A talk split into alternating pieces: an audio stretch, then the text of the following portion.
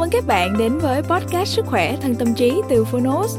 Đây là nơi chúng tôi giới thiệu phương pháp, quá trình chăm sóc sức khỏe thể chất, tinh thần từ các chuyên gia, bác sĩ, các bậc cao nhân và cả những người đã thành công từ trải nghiệm thực tế. Thông qua lời mở đầu và chương một của những cuốn sách nói được chọn lọc bởi đội ngũ của Phonos. Với podcast này, Phonos hy vọng người nghe sẽ tìm được cho mình những cuốn sách phù hợp, tìm được những kiến thức hữu ích, hướng tới lối sống lành mạnh, tích cực, từ đó có một cuộc sống khỏe mạnh, bình an và ý nghĩa. Sức khỏe thân tâm trí được phát sóng đều đặn vào thứ hai hàng tuần. Mời các bạn cùng đón nghe nhé. Và nếu yêu thích podcast này, đừng quên tải ứng dụng Phonos để nghe trọn vẹn cuốn sách cũng như khám phá hàng trăm tựa sách nói khác cùng các nội dung thiền, truyện ngủ, nhạc thư giãn, vân vân. Giờ thì mời bạn lắng nghe chương một của cuốn sách ngày hôm nay nhé.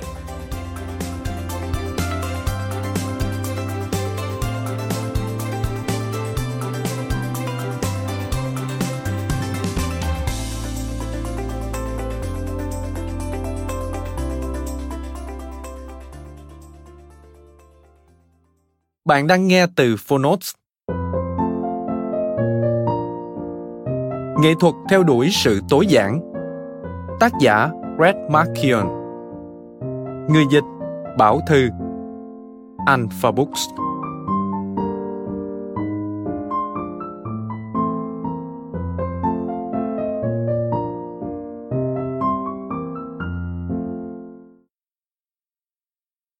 Chương 1 Người theo chủ nghĩa tối giản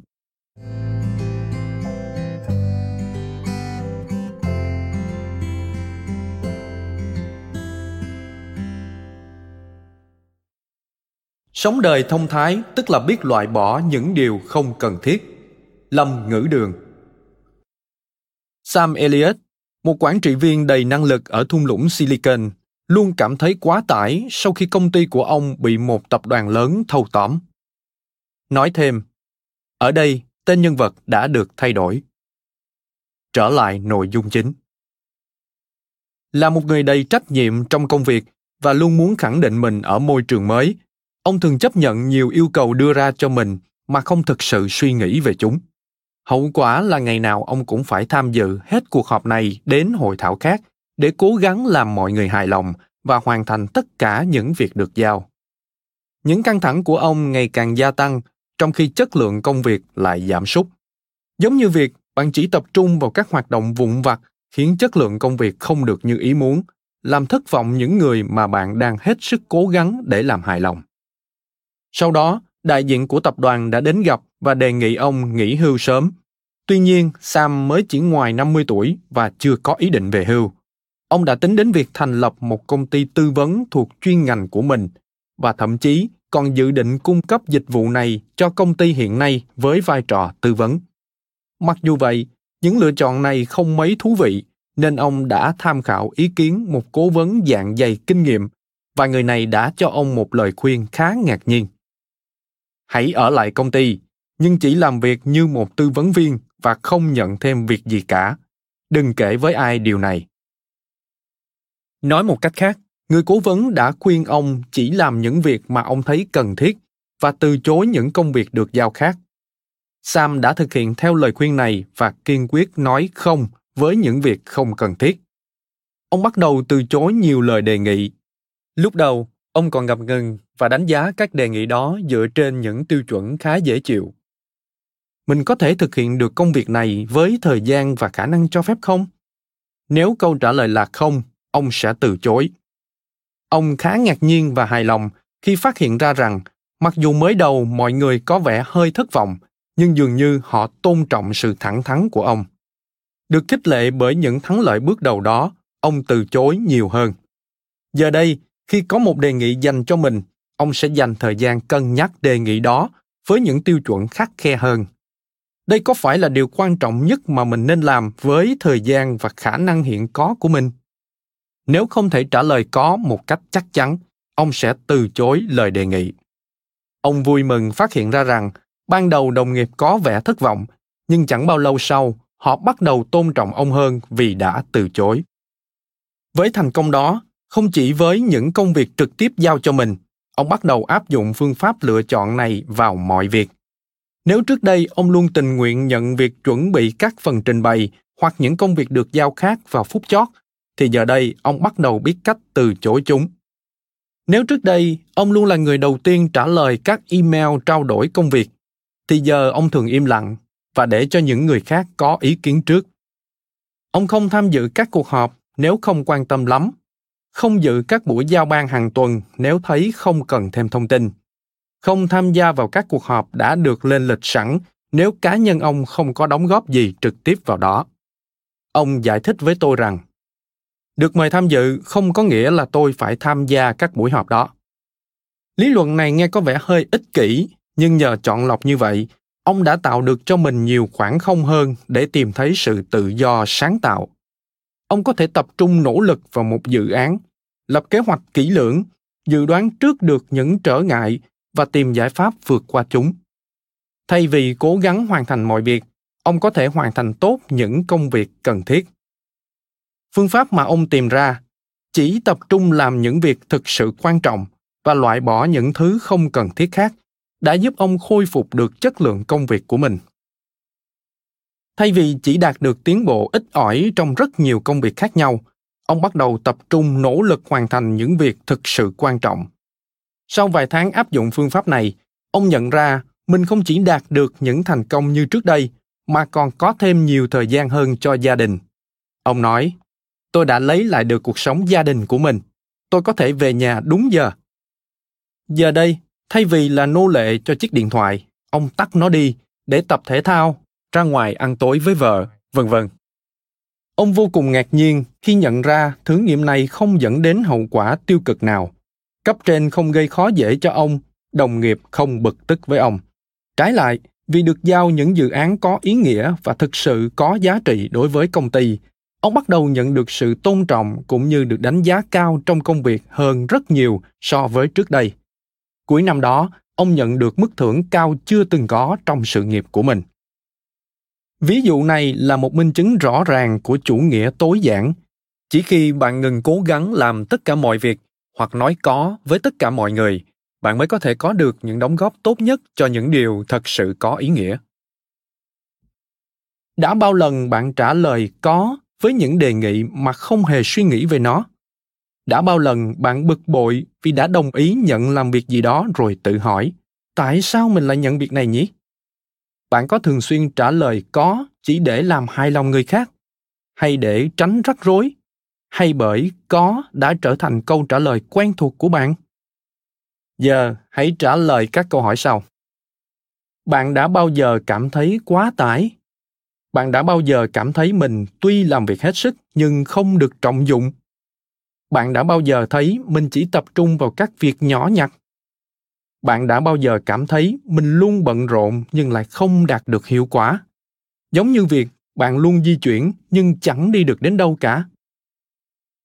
Nếu câu trả lời là có cho tất cả các câu hỏi này, thì giải pháp chính xác dành cho bạn là hãy trở thành con người tối giản. Phương châm của người theo chủ nghĩa tối giản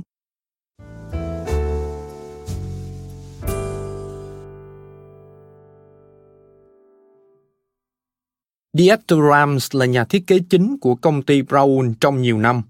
Ông luôn được thôi thúc bởi ý tưởng rằng hầu hết mọi thứ trong cuộc sống đều là tín hiệu nhiễu và có rất ít điều là thực chất.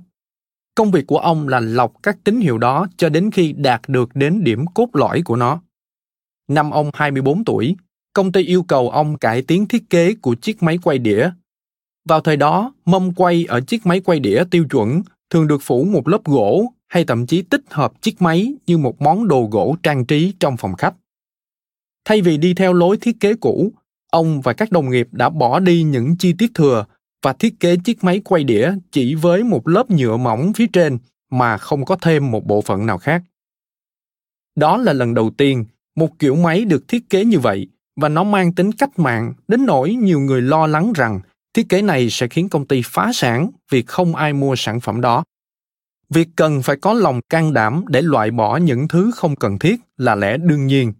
Vào những năm 1960, mẫu thiết kế thẩm mỹ nhưng đơn giản này đã thu hút được rất nhiều sự chú ý và chẳng bao lâu sau đã trở thành mẫu thiết kế mà mọi máy quay đĩa đều phỏng theo.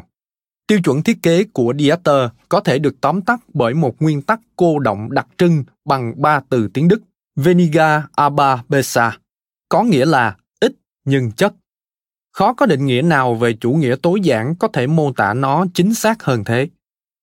Phương châm của những người theo chủ nghĩa tối giản là theo đuổi một cách không mệt mỏi cái ít hơn nhưng tốt hơn. Điều này không có nghĩa áp dụng nguyên tắc đó một cách cứng nhắc, mà là theo đuổi nó một cách có kỷ luật. Phương châm này không có nghĩa rằng người theo chủ nghĩa tối giản xác định mục tiêu trong năm tới của mình là từ chối nhiều hơn hay thực hiện một chiến lược mới về quản lý thời gian. Nó là việc họ thường xuyên tạm dừng để tự hỏi, mình có đang đầu tư vào một việc đúng đắn hay không cơ hội và các hoạt động trong cuộc sống là vô hạn, nhưng thời gian và nguồn lực của chúng ta lại có hạn mặc dù nhiều cơ hội trong số đó là tốt, thậm chí rất tốt nhưng thực tế rất ít trong số chúng cần thiết cho bạn.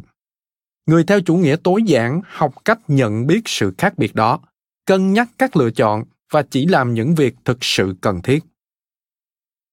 Chủ nghĩa tối giản không phải là tìm cách để được nhiều việc hơn, mà là làm điều gì thực sự cần thiết với bạn. Điều đó cũng không có nghĩa bạn chỉ cần làm ít đi, mà là bạn cần đầu tư thời gian và công sức của mình một cách hợp lý và sáng suốt để đóng góp được ở mức cao nhất bằng cách chỉ làm những việc cần thiết đối với mình sự khác biệt trong cách thức của người theo chủ nghĩa tối giản và người theo chủ nghĩa cầu toàn có thể được nhìn thấy qua hai hình đối lập Mời bạn xem hình 1 được đính kèm trên ứng dụng. Trong cả hai hình, những nỗ lực bỏ ra đều như nhau. Hình bên trái, sức lực được chia cho nhiều hoạt động khác nhau và kết quả là chúng ta không hài lòng với việc chỉ nhích được 1 mm theo cả triệu hướng khác nhau. Trong khi ở hình bên phải, năng lượng được tập trung vào ít hoạt động hơn, nên chúng ta đạt được những tiến bộ đáng kể hơn ở những việc quan trọng người theo chủ nghĩa tối giản không tìm cách làm mọi việc trong sự tính toán vật lộn trong những đánh đổi thực sự và đưa ra quyết định một cách khó khăn trong nhiều trường hợp chúng ta có thể học cách nhanh chóng đưa ra một quyết định mà nó có ảnh hưởng đến vô số những quyết định khác của chúng ta sau này. Vì vậy, bạn không cần phải hỏi đi, hỏi lại câu hỏi này. Những người theo chủ nghĩa tối giản sống một cách linh hoạt, chứ không mặc định.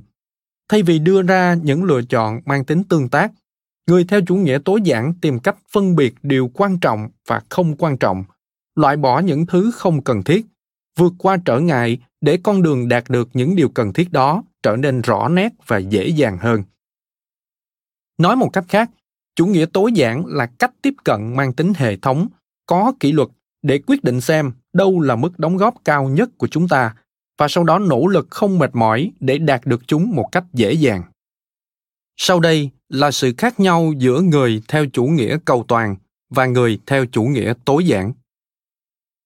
Về suy nghĩ, người theo chủ nghĩa cầu toàn làm mọi thứ cho mọi người.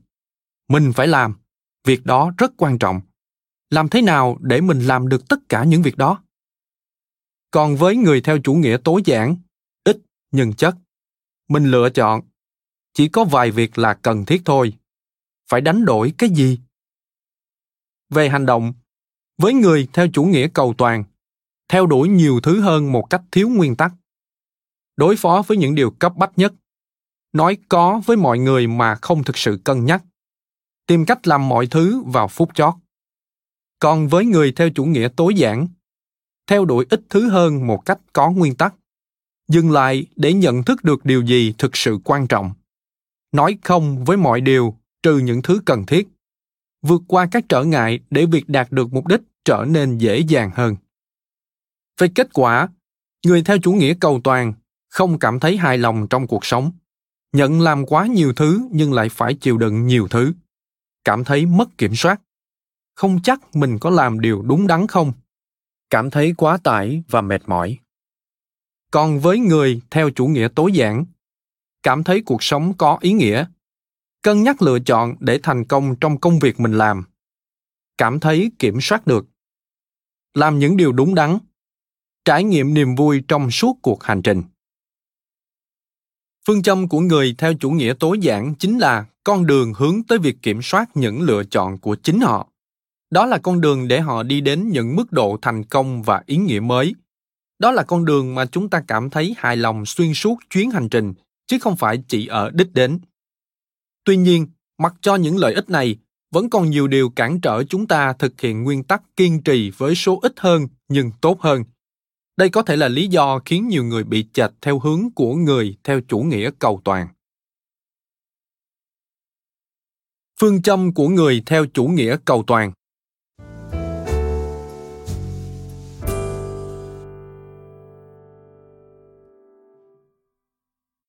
Và một ngày mùa đông đẹp trời ở California, tôi vào viện thăm vợ mình, Anna. Dù trông vẫn rạng rỡ, nhưng tôi biết cô ấy đang rất mệt. Cô ấy mới hạ sinh cô con gái đáng yêu của chúng tôi một ngày trước đó. Cô bé khỏe mạnh và nặng 3,2 kg.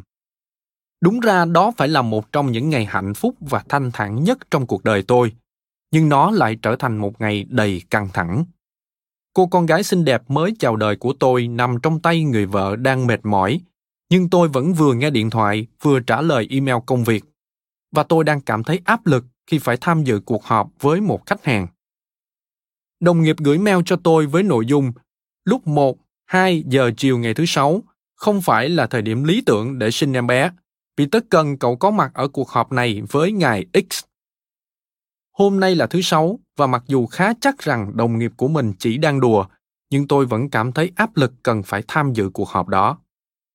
Thâm tâm tôi biết điều mình cần phải làm. Rõ ràng thời điểm đó tôi cần ở bên cạnh vợ và con. Vì thế khi được hỏi tôi có định tham dự cuộc họp đó không, tôi đã dồn hết sự tự tin của mình để trả lời có. Và trong tâm trạng đầy hối hận, tôi đến tham dự cuộc họp trong khi vợ và cô con gái mới chào đời đang nằm trong bệnh viện.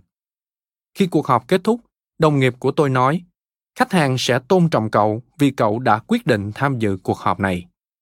Nhưng gương mặt của những người khách hàng của tôi lại không thể hiện điều đó mà phản chiếu chính cảm giác của tôi.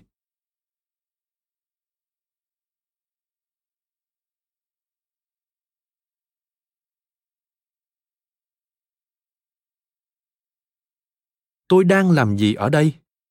Tôi đã trả lời có, chỉ đơn giản để làm hài lòng họ. Nhưng đồng nghĩa với việc tôi đã làm tổn thương gia đình mình, sự chính trực của mình, và thậm chí cả mối quan hệ với những khách hàng đó nữa cuộc họp khách hàng đó vẫn diễn ra tốt đẹp, nhưng dù thế nào đi nữa, chắc chắn tôi đã lựa chọn như một thằng ngốc.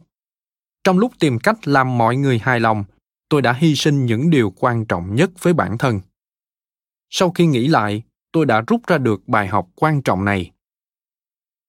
Nếu bạn không dành ưu tiên cho cuộc sống của mình, thì người khác sẽ làm như vậy. Trải nghiệm đó đã khơi dậy lại trong tôi sở thích đọc sách để tìm hiểu tại sao những người thông minh khác lại đưa ra những lựa chọn trong cuộc sống riêng và sự nghiệp của họ? Tại sao? Tôi tự hỏi. Chúng ta có rất nhiều khả năng tiềm ẩn nhưng lại không tận dụng được hết chúng. Và làm thế nào để chúng ta có thể đưa ra những lựa chọn cho phép chúng ta sử dụng được hết tiềm năng của mình và của cả những người khác nữa? Mong muốn tìm câu trả lời cho những câu hỏi này đã khiến tôi từ bỏ trường luật ở anh để đến nhiều nơi và cuối cùng dừng chân tại bang california để làm luận văn tốt nghiệp ở đại học stanford nó đã thôi thúc tôi dành hơn 2 năm để hợp tác viết cuốn sách Multipliers How the best leaders make everyone smarter. Tạm dịch, cấp số nhân, những người lãnh đạo giỏi nhất làm thế nào để khiến cho những người khác thông minh hơn. Và nó đã tiếp tục truyền cảm hứng để tôi gây dựng một công ty tư vấn chiến lược và lãnh đạo ở thung lũng Silicon. Ở đây, tôi được làm việc với một vài trong số những người tài giỏi ở một số những công ty tuyệt vời nhất trên thế giới – giúp họ vững bước trên con đường của người theo chủ nghĩa tối giản. Trong công việc của mình, tôi đã gặp rất nhiều người trên khắp thế giới mệt mỏi và héo hon vì những áp lực xung quanh họ. Tôi đã hướng dẫn những người thành công nhưng luôn phải nỗ lực một cách tuyệt vọng để làm mọi thứ một cách hoàn hảo. Tôi đã tiếp xúc với những người lãnh đạo luôn muốn kiểm soát mà không nhận thức được rằng họ không phải làm những công việc chẳng đem lại lợi lộc gì mà họ được yêu cầu làm. Tôi đã phải làm việc không mệt mỏi để tìm hiểu tại sao nhiều cá nhân đầy năng lực và thông minh vẫn đang bị siết chặt trong chiếc vòng của sự không hiệu quả. Và điều tôi khám phá được đã khiến tôi vô cùng kinh ngạc. Tôi từng làm việc với một vị quản lý đầy tham vọng ông gia nhập ngành công nghệ từ khi còn rất trẻ và rất yêu thích nó. Những kiến thức và đam mê đó đã mang lại cho ông ngày càng nhiều cơ hội, háo hức muốn đạt được nhiều thành công hơn nữa. Ông tiếp tục đọc nhiều hết mức có thể và theo đuổi tất cả những điều đó với sự thích thú và lòng nhiệt tình. Hàng ngày, đôi khi là hàng giờ, ông luôn tìm được đam mê mới cho mình. Trong quá trình đó, ông đã đánh mất khả năng phân biệt được vài thứ quan trọng trong vô số những điều không cần thiết khác. Với ông, tất cả mọi thứ đều quan trọng. Kết quả là ông ngày càng vắt kiệt sức lực của mình, nhưng lại hầu như không đạt được tiến bộ nào ở vô vàng những công việc mà ông làm. Ông làm việc quá sức, nhưng không đạt được hiệu quả như mong muốn. Khi đó, tôi đã phát họa cho ông hình ảnh giống như trong bức hình bên trái mà các bạn đã thấy ở phần trước. Ông im lặng nhìn chăm chăm vào đó một hồi lâu, rồi nói với giọng trống rỗng, đây chính xác là câu chuyện cuộc đời tôi. Sau đó tôi vẽ cho ông xem hình ảnh bên phải. Điều gì sẽ xảy ra nếu chúng ta có thể tìm ra một thứ mà ông có thể làm hết sức mình? Tôi hỏi ông. Ông trả lời một cách thành thật, đó chính là vấn đề.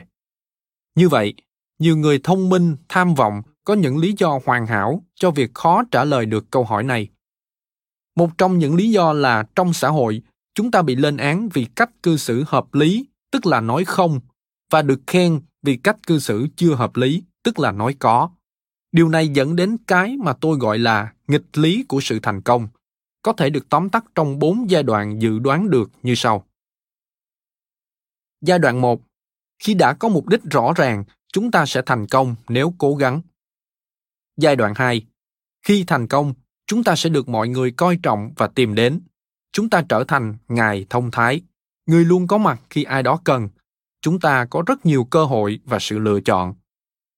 Giai đoạn 3 khi có nhiều cơ hội và sự lựa chọn, chúng ta thường phải dành nhiều thời gian và công sức cho chúng và phải nỗ lực hơn nữa.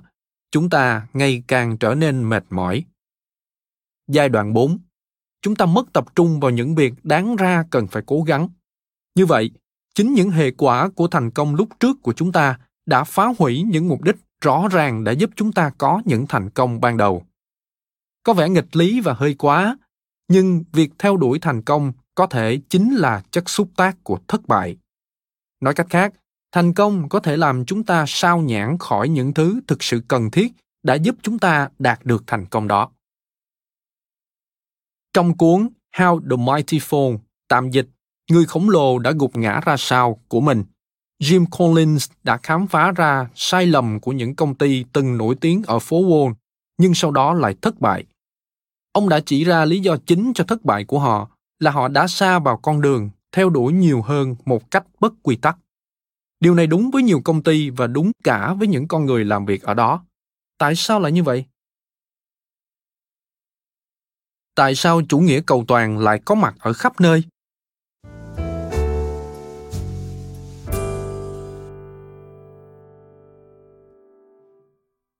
Một vài khuynh hướng khi kết hợp với nhau sẽ tạo thành một làn sóng không hiệu quả hoàn hảo. Hãy xem xét những yếu tố dưới đây. Quá nhiều sự lựa chọn. Trong suốt thập kỷ qua, chúng ta có thể thấy ngày càng có nhiều sự lựa chọn. Nhưng thậm chí với nhiều lựa chọn như vậy, và có thể chính vì lý do đó mà chúng ta đã đánh mất khả năng nhận thức được điều gì là thực sự quan trọng. Như Peter Drucker đã nói, trong vài trăm năm tới, khi lịch sử hiện nay của chúng ta được viết ở mức dài hơi hơn, có thể sự kiện quan trọng nhất mà những nhà sử học nhìn thấy không phải là công nghệ hay internet, thương mại điện tử, mà chính là sự thay đổi không đoán trước được của tình trạng con người. Lần đầu tiên, ngày càng nhiều người đứng trước quá nhiều sự lựa chọn. Lần đầu tiên, họ phải tự mình xoay sở và xã hội hoàn toàn chưa được chuẩn bị cho điều đó. Mời bạn xem hình 2 được đính kèm trên ứng dụng. Một phần trong chúng ta chưa được chuẩn bị vì lần đầu tiên sự vượt trội của các cơ hội đã đánh bại khả năng kiểm soát chúng của chúng ta chúng ta đã mất khả năng chọn lọc cái gì là quan trọng và cái gì không các nhà tâm lý học gọi đó là sự mệt mỏi của việc quyết định, decision fatigue khi chúng ta buộc phải đưa ra càng nhiều quyết định, thì chất lượng của những quyết định đó càng giảm sút. Quá nhiều áp lực xã hội. Bên cạnh việc gia tăng các lựa chọn theo cấp số nhân là vấn đề sức mạnh và số lượng những ảnh hưởng bên ngoài tới quyết định của chúng ta ngày càng tăng. Đã có rất nhiều người đề cập về mức độ kết nối quá mức và sự quá tải về thông tin này có thể làm chúng ta sao nhãn ra sao.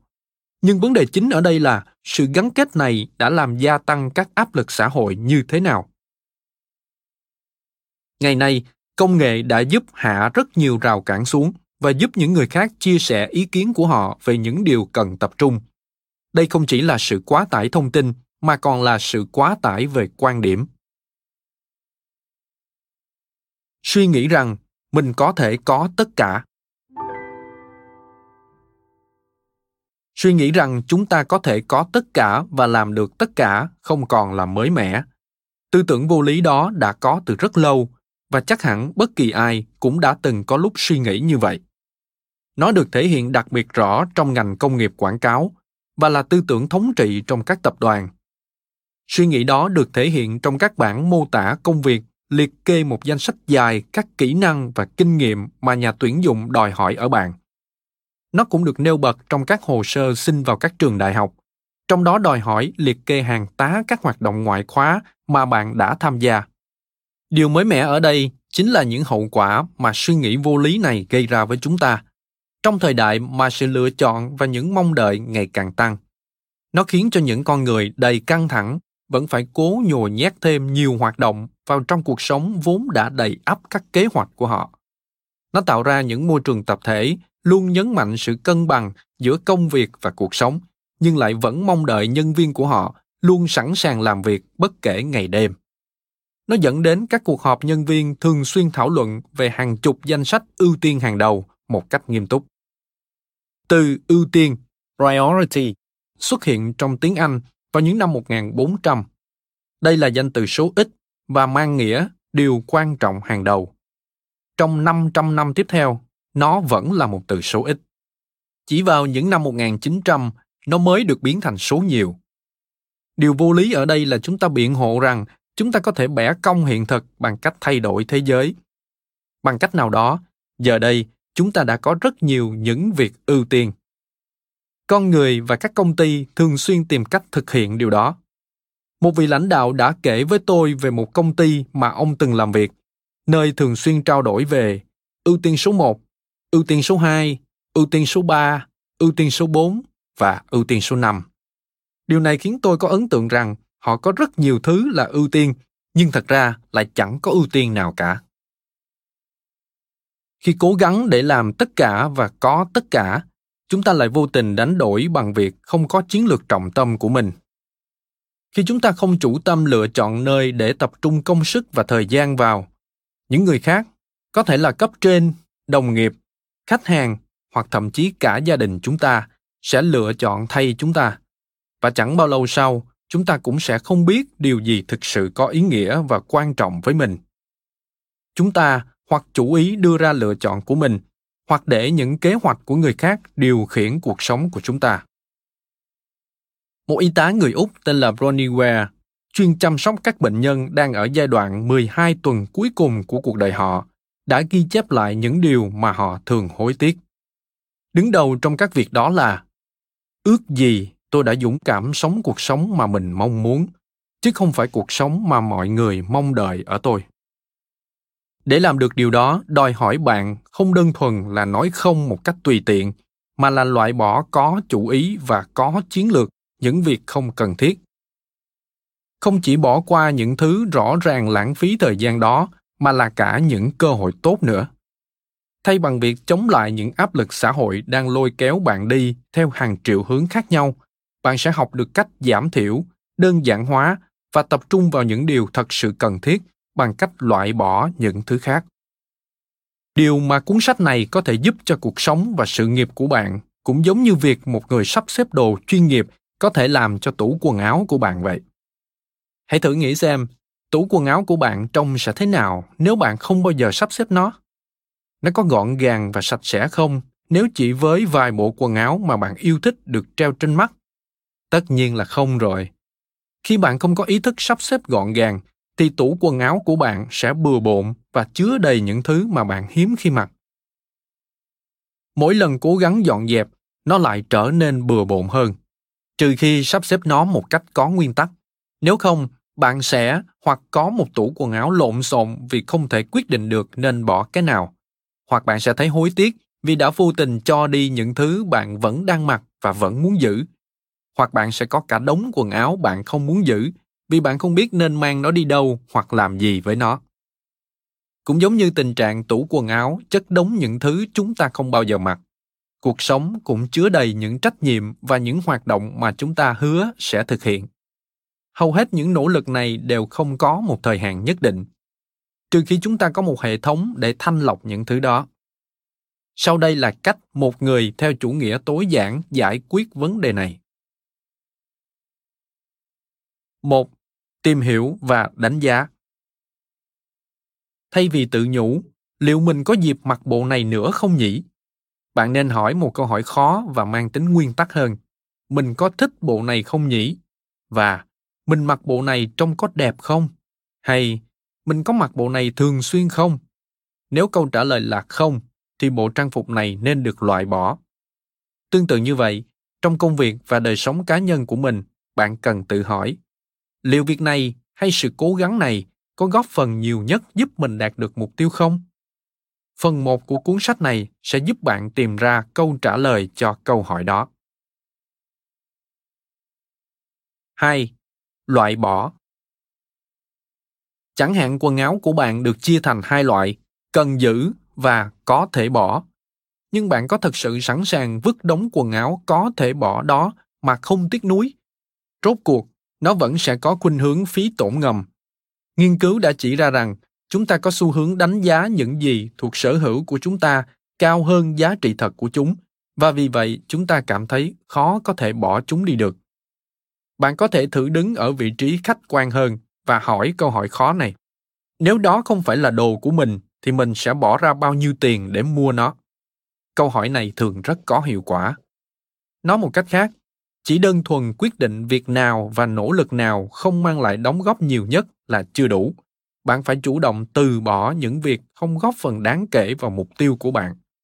Phần 2 của cuốn sách này sẽ chỉ cho bạn cách để loại bỏ những thứ không cần thiết và cách khiến bạn nhận được sự tôn trọng từ đồng nghiệp cấp trên khách hàng và cả những người xung quanh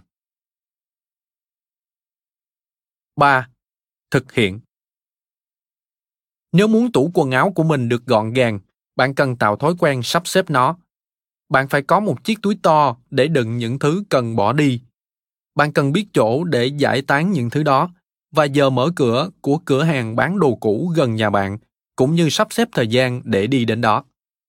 Nói một cách khác, một khi đã xác định được những việc và nỗ lực cần phải thực hiện, những thứ đóng góp nhiều nhất cho mục tiêu của bạn, thì bạn cần tìm ra cách thực hiện những ý định đó một cách dễ dàng. Thông qua cuốn sách này, bạn sẽ học được cách tạo ra một quy trình để thực hiện cho bằng được những việc cần thiết đó. Tất nhiên cuộc sống của chúng ta không hề tĩnh tại như quần áo trong tủ đồ. Trong tủ đồ cuộc sống của chúng ta, những thứ quần áo mới, những nhu cầu mới của thời đại thường xuyên nảy sinh. Hãy thử tưởng tượng, mỗi lần bạn mở tủ quần áo lại thấy có thêm quần áo được nhét vào. Ngày nào bạn cũng sắp xếp nó vào buổi sáng, nhưng đến chiều lại thấy nó chất đầy đồ. Cuộc sống của chúng ta đáng tiếc là như vậy. Đã bao lần bạn khởi đầu buổi sáng của mình với một lịch trình làm việc rõ ràng, nhưng đến 10 giờ sáng lại hoàn toàn đi chệch khỏi lịch trình đó hoặc bị chậm tiến độ. Đã bao nhiêu lần bạn viết một danh sách những việc cần làm vào buổi sáng, nhưng đến 5 giờ chiều lại thấy danh sách đó thậm chí còn đang dài hơn. Đã bao lần bạn mong chờ đến cuối tuần để được quây quần bên gia đình, nhưng đến sáng thứ bảy lại thấy mình vừa ngập lụt trong đống việc, vừa phải trông bọn trẻ và còn nhiều tai họa khác mà bạn không thể lường trước được. Tin tốt là có một cách giúp bạn thoát khỏi vấn đề đó chủ nghĩa tối giản chính là việc tạo ra một hệ thống để giải quyết vấn đề tủ đồ cuộc đời của chúng ta. Đây không phải là quy trình mà bạn thực hiện mỗi năm một lần, mỗi tháng một lần, hay thậm chí mỗi tuần một lần, giống như việc sắp xếp tủ quần áo. Nó là một quy tắc để bạn áp dụng hàng ngày và áp dụng mỗi khi phải đối mặt với quyết định đồng ý hay từ chối một cách lịch sự. Đó là phương pháp để thực hiện những lựa chọn khó khăn giữa rất nhiều thứ tốt và một vài thứ tuyệt vời. Đó cũng là việc học cách nhằm làm ít hơn nhưng lại hiệu quả hơn để bạn có thể đạt được kết quả cao nhất cho những giây phút quý báu trong cuộc sống. Cuốn sách này sẽ chỉ cho bạn cách để sống một cuộc sống có ý nghĩa nhất với bản thân, thay vì phải sống theo mong đợi của những người khác. Nó sẽ dạy bạn cách để đạt được hiệu quả, năng suất và hiệu suất hơn trong đời sống cá nhân và trong công việc nó sẽ hướng dẫn bạn một cách hệ thống để phân biệt được đâu là việc quan trọng, nỗ lực thực hiện những việc quan trọng đó, đồng thời loại bỏ những gì không cần thiết. Nói tóm lại, nó sẽ dạy bạn cách áp dụng việc theo đuổi một cách có nguyên tắc, những thứ ít hơn nhưng chất lượng hơn trong cuộc sống hàng ngày. Cấu trúc của cuốn sách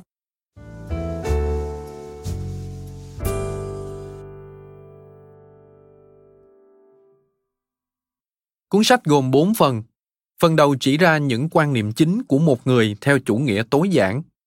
Ba phần tiếp theo sẽ đưa những quan niệm này thành một quy trình có hệ thống để theo đuổi ít thứ hơn một cách có kỷ luật. Một quy trình mà bạn có thể áp dụng trong mọi tình huống, mọi công việc. Dưới đây là tóm tắt của từng phần trong cuốn sách.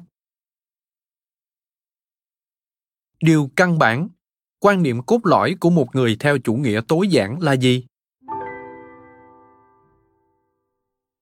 Phần này nêu ra ba thực tiễn mà nếu thiếu chúng, suy nghĩ của những người theo chủ nghĩa tối giản sẽ trở nên không phù hợp hoặc thiếu thực tế. Mỗi chương sẽ đi sâu vào phân tích lần lượt những thực tiễn này. Một, Sự lựa chọn cá nhân. Chúng ta có thể lựa chọn cách sử dụng công sức và thời gian của mình. Nếu không lựa chọn thì việc đánh đổi sẽ trở nên vô nghĩa. 2. Sự phổ biến của những dữ liệu thừa hầu hết mọi thứ đều là dữ liệu thừa, và chỉ có vài thứ thực sự có giá trị điều này lý giải cho việc cần dành nhiều thời gian để tìm ra việc gì là quan trọng nhất bởi có vài thứ còn quan trọng hơn nên những nỗ lực bỏ ra để tìm kiếm nó cũng là xứng đáng 3. Thực tế của việc thỏa hiệp Chúng ta không thể có được mọi thứ hay làm được mọi việc. Nếu có thể thì chúng ta đã chẳng cần phải cân nhắc những lựa chọn một khi chấp nhận thực tiễn của việc lựa chọn, chúng ta sẽ ngừng hỏi, làm thế nào tôi có thể làm được mọi việc? Và bắt đầu với câu hỏi thành thật hơn, tôi muốn giải quyết vấn đề nào? Chỉ khi hiểu được những thực tiễn này, chúng ta mới có thể bắt đầu suy nghĩ như một người theo chủ nghĩa tối giản. Một khi chúng ta đã chấp nhận hoàn toàn và hiểu các thực tiễn đó, thì rất nhiều phương pháp trong các phần tiếp theo của cuốn sách sẽ trở nên tự nhiên và bản năng hơn.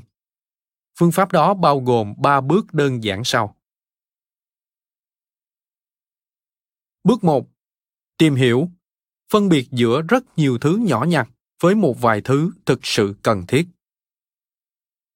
Một nghịch lý của chủ nghĩa tối giản là người theo chủ nghĩa tối giản tìm hiểu nhiều lựa chọn hơn những người theo chủ nghĩa cầu toàn. Trong khi những người theo chủ nghĩa cầu toàn nhận làm mọi thứ, hoặc hầu như mọi thứ, mà không thực sự tìm hiểu chúng thì những người theo chủ nghĩa tối giản lại tìm hiểu một cách có hệ thống và đánh giá nhiều lựa chọn khác nhau trước khi bắt tay vào một việc gì đó. Vì họ sẽ cam kết và hết lòng với một hoặc hai ý tưởng hoạt động, họ cẩn trọng tìm hiểu nhiều sự lựa chọn hơn ngay từ đầu để đảm bảo sự lựa chọn cuối cùng được đưa ra là đúng đắn.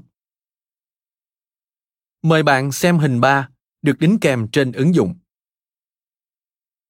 bằng việc áp dụng những tiêu chuẩn khắc khe hơn, chúng ta mới có thể tác động được vào chức năng tìm kiếm phức tạp trong não bộ của mình.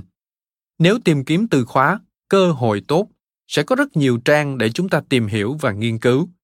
Tuy nhiên, nếu chúng ta tìm kiếm một cách nâng cao hơn với ba câu hỏi, việc gì khiến mình có cảm hứng mạnh mẽ? Mình thực sự có năng lực trong việc gì? Và việc gì đáp ứng được nhu cầu quan trọng trên thế giới? Những kết quả để tìm hiểu ba câu hỏi này chắc chắn sẽ ít hơn, nhưng đây chính là mục đích của bài tập. Cái chúng ta tìm kiếm không phải những điều đúng đắn để làm, mà là mức độ đóng góp cao nhất có thể của mình. Việc đúng đắn theo cách đúng đắn ở thời điểm đúng đắn. Người theo chủ nghĩa tối giản dành nhiều thời gian để tìm hiểu, lắng nghe, cân nhắc, đặt câu hỏi và suy nghĩ. Nhưng sự tìm hiểu của họ không phải là cái đích cuối cùng họ tìm hiểu để phân biệt được một vài thứ rất quan trọng từ rất nhiều thứ nhỏ nhặt.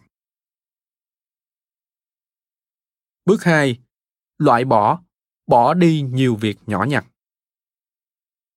Rất nhiều người trong chúng ta chấp nhận làm nhiều việc với mong muốn làm hài lòng mọi người và tạo ra sự khác biệt. Tuy vậy, để đóng góp được hết khả năng của mình, nhiều khi chúng ta phải biết từ chối. Như peter drucker đã nói người làm việc có hiệu quả là người biết từ chối, biết trả lời. Việc này không hợp với tôi. Để làm được điều này, bạn cần có lòng dũng cảm và sự quyết đoán. Việc loại bỏ những thứ không cần thiết không chỉ là nguyên tắc tinh thần, mà còn là nguyên tắc tình cảm cần thiết để đương đầu với những áp lực khi bạn từ chối những mong đợi từ xã hội. Trong phần này, chúng ta sẽ chỉ ra những động lực đầy thách thức ấy câu hỏi thực sự không phải là làm thế nào để chúng ta có thể làm được mọi việc, mà là ai sẽ chọn việc chúng ta làm và không làm.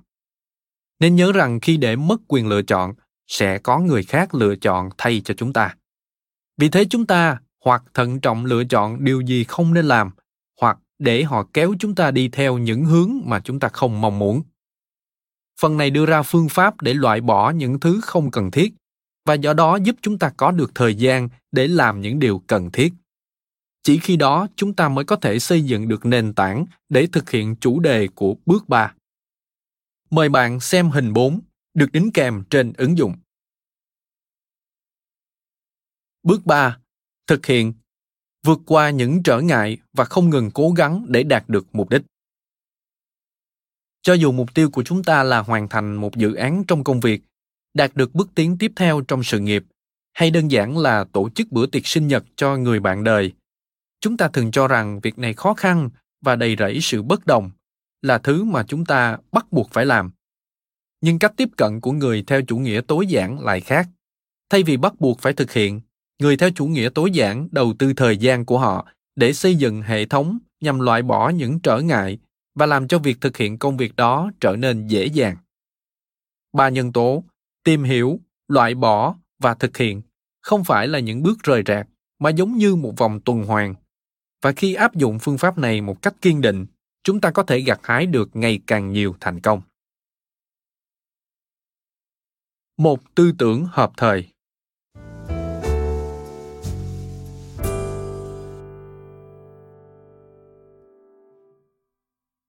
Giống như câu nói nổi tiếng của victor hugo nhà soạn kịch và tiểu thuyết gia người pháp.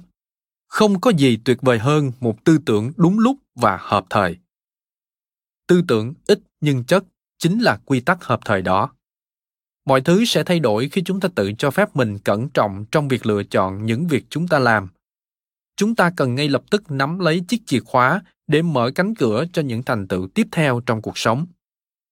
Khi đã học được rằng có thể loại bỏ những thứ không cần thiết rằng chúng ta không nhất thiết bị người khác điều khiển, rằng chúng ta phải đưa ra lựa chọn, thì bạn sẽ tìm thấy tự do cho bản thân. Sức mạnh lớn lao đó sẽ giúp chúng ta khám phá ra khả năng đóng góp cao nhất, không chỉ cho cuộc sống hay sự nghiệp của mình, mà còn cho cả thế giới. Điều gì sẽ xảy ra nếu các trường học chỉ dạy những môn học quan trọng mang lại sự khác biệt cho cả cộng đồng? Nếu mọi sinh viên đều có thời gian để suy nghĩ về những đóng góp tích cực nhất của họ cho tương lai, để khi ra trường, họ sẽ không phải bắt đầu cuộc đua mà rồi đây sẽ chẳng dẫn họ đến đâu cả. Sẽ ra sao nếu các doanh nghiệp bỏ đi những cuộc họp vô nghĩa và dành thời gian để mọi người suy nghĩ và làm việc cho dự án quan trọng nhất của họ? Sẽ thế nào nếu các nhân viên phản đối những chuỗi email công việc tốn thời gian, những dự án vô nghĩa và những cuộc họp không hiệu quả để họ có thể tận dụng mức đóng góp cao nhất của mình cho công ty và cho sự nghiệp của họ. Sẽ ra sao nếu xã hội không còn khuyến khích chúng ta mua sắm nhiều hơn, mà thay vào đó cho phép chúng ta tạo ra nhiều không gian để hít thở và suy nghĩ? Sẽ thế nào nếu xã hội khuyến khích chúng ta từ chối những việc mà chúng ta ghét cay, ghét đắng, mua những thứ chúng ta không cần bằng số tiền mà chúng ta không có, để gây ấn tượng với những người mà chúng ta không thích? Sẽ thế nào nếu chúng ta không còn đánh giá cao giá trị của việc có được nhiều thứ hơn nữa, cũng như không đánh giá thấp giá trị của việc làm ít thứ hơn. Nếu chúng ta không còn xem sự bận rộn là thước đo của tầm quan trọng, nếu thay vào đó chúng ta vui mừng khi dành thời gian cho việc lắng nghe, suy nghĩ, tư duy và tận hưởng cuộc sống với những người quan trọng nhất của mình. Sẽ thế nào nếu cả thế giới này chuyển từ việc theo đuổi nhiều thứ một cách vô độ sang theo đuổi ít hơn một cách có nguyên tắc hơn. Tôi luôn tin rằng tất thảy mọi người ở mọi nơi đều có can đảm để sống một cuộc sống thực sự có ý nghĩa với họ, chứ không phải một cuộc sống mà những người khác mong đợi ở họ. Tôi luôn tin tưởng rằng từ trẻ em, sinh viên, các bậc phụ huynh, những nhân viên, người quản lý, các giám đốc đến những nhà lãnh đạo trên thế giới đều học được cách đào sâu hơn nữa vào tư duy, năng lực, tài tháo vát và các sáng kiến để sống một cuộc đời ý nghĩa hơn. Tôi tin rằng những chia sẻ trong cuốn sách này sẽ trở thành một phong trào trong tương lai. Nhằm khai thác lòng dũng cảm cần có để đi đúng con đường của mình chúng ta phải suy nghĩ xem cuộc sống này ngắn ngủi ra sao và chúng ta cần đạt được gì trong khoảng thời gian ngắn ngủi còn lại đó. Như nhà thơ Mary Oliver, sinh ngày 10 tháng 9 năm 1935, nhà thơ người Mỹ, từng giành giải thưởng sách quốc gia Mỹ và giải Pulitzer. Nói cho tôi nghe, bạn định làm gì với một cuộc sống phóng túng và quý giá mà bạn có. Tôi mong bạn sống chậm lại nữa và tự hỏi bản thân câu hỏi đó. Tôi mong bạn ngay từ bây giờ hãy tự hứa sẽ dành thời gian để hưởng thụ những điều cốt yếu. Bạn có bao giờ nghĩ mình sẽ hối tiếc về một quyết định như thế? Liệu có một ngày nào đó bạn thức giấc và tự nhủ, ước gì mình đã ít thành thật với bản thân hơn và đã làm những điều vô nghĩa mà người khác mong đợi từ mình? Hãy để tôi giúp bạn tạo ra một hệ thống để tác động vào cán cân nhằm nghiêng về phía số ít những điều cần thiết thay vì vô vàng những thứ vô nghĩa tôi khuyên bạn dành thời gian vào việc trở thành một con người theo chủ nghĩa tối giản tôi tin rằng quyết định đó sẽ mang lại cho bạn những điều tốt đẹp hãy thử tưởng tượng, điều gì sẽ xảy ra với thế giới này nếu mọi người đều loại bỏ một điều tốt nhưng không cần thiết và thay bằng một điều thực sự cần thiết với họ. Cho đến lúc cuối đời, có thể bạn vẫn còn những điều phải hối tiếc, nhưng cảm giác đó sẽ không tồn tại nếu bạn sống và làm việc theo cách của người theo chủ nghĩa tối giản. Lúc đó bạn sẽ đánh đổi điều gì để được quay trở về với thời điểm bây giờ, để có được một cơ hội sống thành thật với bản thân? Bạn sẽ hy vọng mình đưa ra quyết định gì với cơ hội này nếu đã sẵn sàng để nhìn sâu vào bản thân để tìm kiếm đáp án cho câu trả lời này thì bạn đã sẵn sàng để trở thành một người theo chủ nghĩa tối giản hãy cùng nhau bắt tay vào thực hiện việc đó Cảm ơn bạn đã lắng nghe podcast Sức khỏe thân tâm trí. Podcast này được sản xuất bởi Phonos, ứng dụng sách nói có bản quyền và âm thanh số dành cho người Việt. Hẹn gặp lại ở những tập tiếp theo.